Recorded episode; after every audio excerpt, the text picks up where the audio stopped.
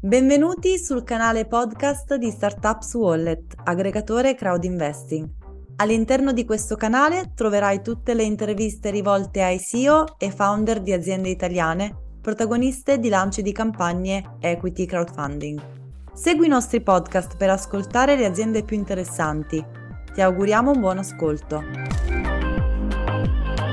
Oggi abbiamo il piacere e l'onore di avere qui con noi Monica Casadei, CEO di Iride Acque, che ha concluso con successo la sua campagna di equity crowdfunding sulla piattaforma Upstart, registrando un overfunding in pochi giorni.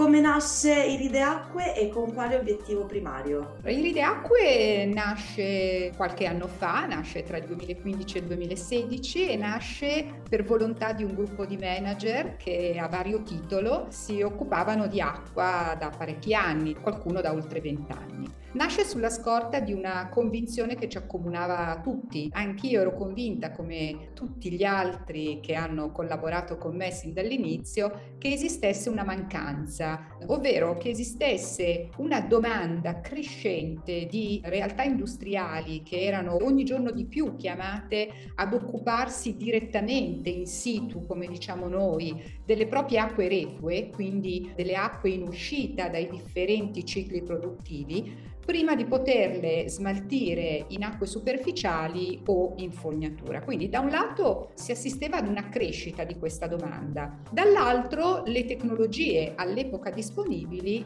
proprio perché le conoscevamo molto bene grazie alle nostre esperienze, secondo noi non erano le più adatte ad offrire risposte efficaci a questa domanda. Il motivo per cui queste tecnologie non erano adatte era perché erano nate e si erano sviluppate per il trattamento dei reflui urbani, quindi quelli in uscita dalle nostre case, che è facile intuire anche per chi non sa nulla del nostro lavoro, che sono molto diverse rispetto alle acque industriali. Quindi sulla scorta di questa convenzione ci siamo detti che sarebbe stato molto bello creare un soggetto che trovasse qualcosa di nuovo e che potesse offrire risposte a eh, tutte le aziende che avevano la necessità di depurare le proprie acque. Innanzitutto abbiamo cercato conferma di questa convinzione, quindi abbiamo interrogato, abbiamo intervistato tante aziende appartenenti a settori diversi e abbiamo trovato conferma di questa nostra convinzione. Poi abbiamo girato un po' per il mondo per eh, capire se già esisteva qualcosa che potevamo semplicemente importare in Italia e magari sviluppare. Non abbiamo trovato moltissimo, però abbiamo trovato una tecnologia che veniva utilizzata soprattutto per depurare l'aria, che si basava, adesso senza entrare nel tecnico, sull'utilizzo di un catalizzatore catalizzatore, molto efficace ma poco utilizzata per trattare le acque perché è molto costosa. E quindi la sfida è stata sin dall'inizio trovare il modo, siccome abbiamo capito che il costo elevato dell'applicazione di questa tecnologia derivava dal costo elevato di questi catalizzatori che venivano utilizzati, ci siamo detti, beh, la sfida è trovare il modo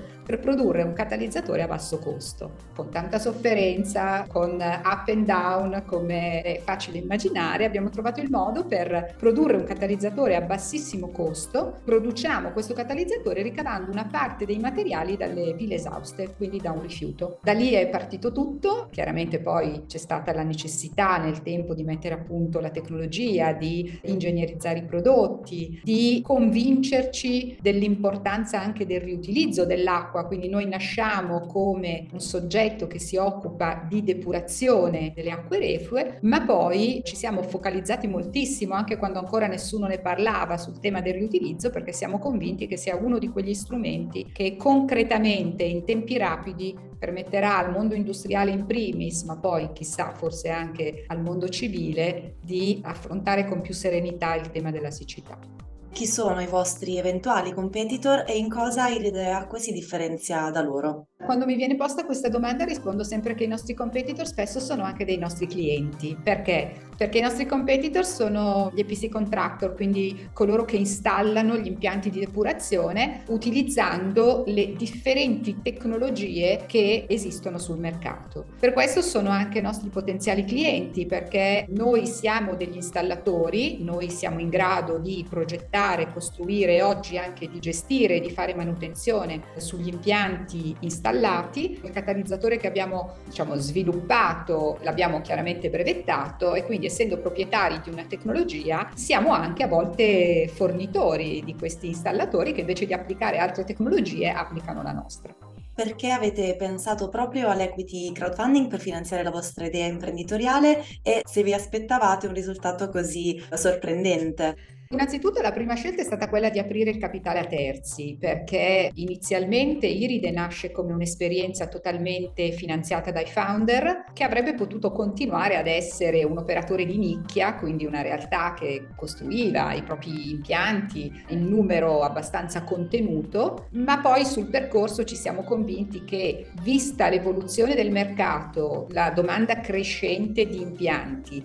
vista l'attenzione crescente giustamente ai temi ambientali, forse questa realtà meritava di, di, crescere, meritava di scalare. Oggi noi non ci occupiamo più solo di acque reflue, quello è certamente il nostro focus, ma siamo in grado attraverso delle partnership e attraverso anche una crescita esterna, perché a dicembre Iride ha effettuato la sua prima acquisizione, entrando nel capitale di un'azienda che si occupa di installare impianti di biossido di cloro. Dicevo, oggi noi siamo in grado di coprire tutta la filiera dei trattamenti delle acque industriali, pulite e sporche. Una crescita in termini dimensionali, oggi noi 2022 per noi sarà l'anno della crescita, lo ricorderemo credo per sempre perché il nostro fatturato del 2022 sarà 5 volte quello del 2021, quindi credo che una crescita così non si ripeterà mai più in termini percentuali. Quindi eh, diciamo che quando abbiamo deciso di crescere sia dimensionalmente ma anche rispetto alla quantità dei servizi offerti, quello che mancava era una struttura che ci consentisse di assecondare questa crescita perché la tecnologia esisteva, le macchine erano già state ingegnerizzate, ma certamente serviva una struttura che sia sul piano commerciale ma anche sul piano tecnico fosse in grado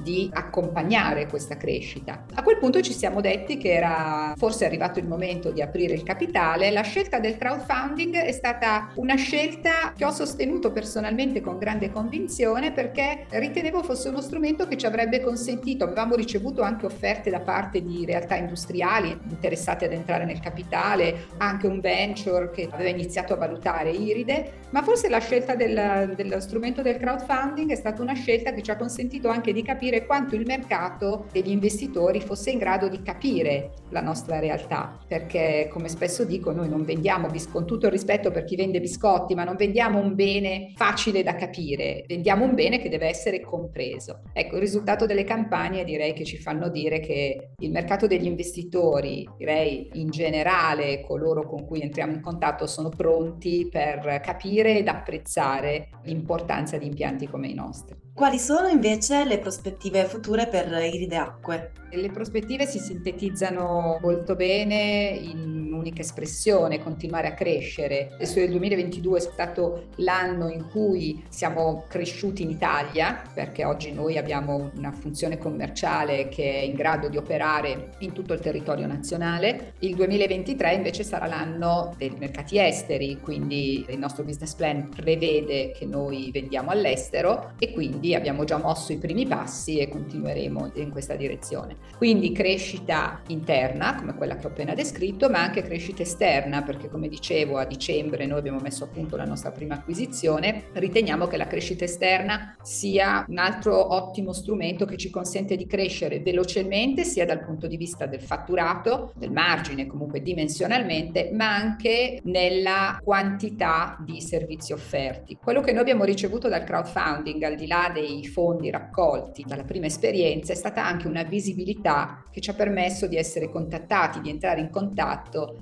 con clienti che mai avremmo immaginato fossero interessati a noi. Parlo di Mutti, parlo di Iren, parlo di una tintoria che è collegata al gruppo Moncler, quindi realtà veramente eh, estremamente importanti. Da queste realtà abbiamo tratto un insegnamento su cui stiamo lavorando e che sta dando una direzione precisa alla nostra crescita, ovvero che le industrie, soprattutto quelle di grosse dimensioni, apprezzano enormemente un solo interlocutore per la gestione delle loro acque, perché sono convinte importante e io sono insieme a loro, che un unico interlocutore garantisca diciamo, il massimo risparmio possibile, quindi l'efficientamento idrico. Noi sentiamo tanto parlare di efficientamento energetico, ma io vorrei che presto si parlasse di anche di efficientamento idrico, sia sotto il profilo dei quantitativi, ma anche sotto il profilo dei costi che le aziende sostengono per la gestione delle proprie acque. Ecco, avere un unico interlocutore sicuramente, avere un interlocutore che è in grado di avere una visione olistica del tema acqua all'interno dell'industria facilita il raggiungimento di ottimi risultati. E rispetto a tutte le domande che le ho rivolto, le chiedo se c'è qualcos'altro che vuole aggiungere.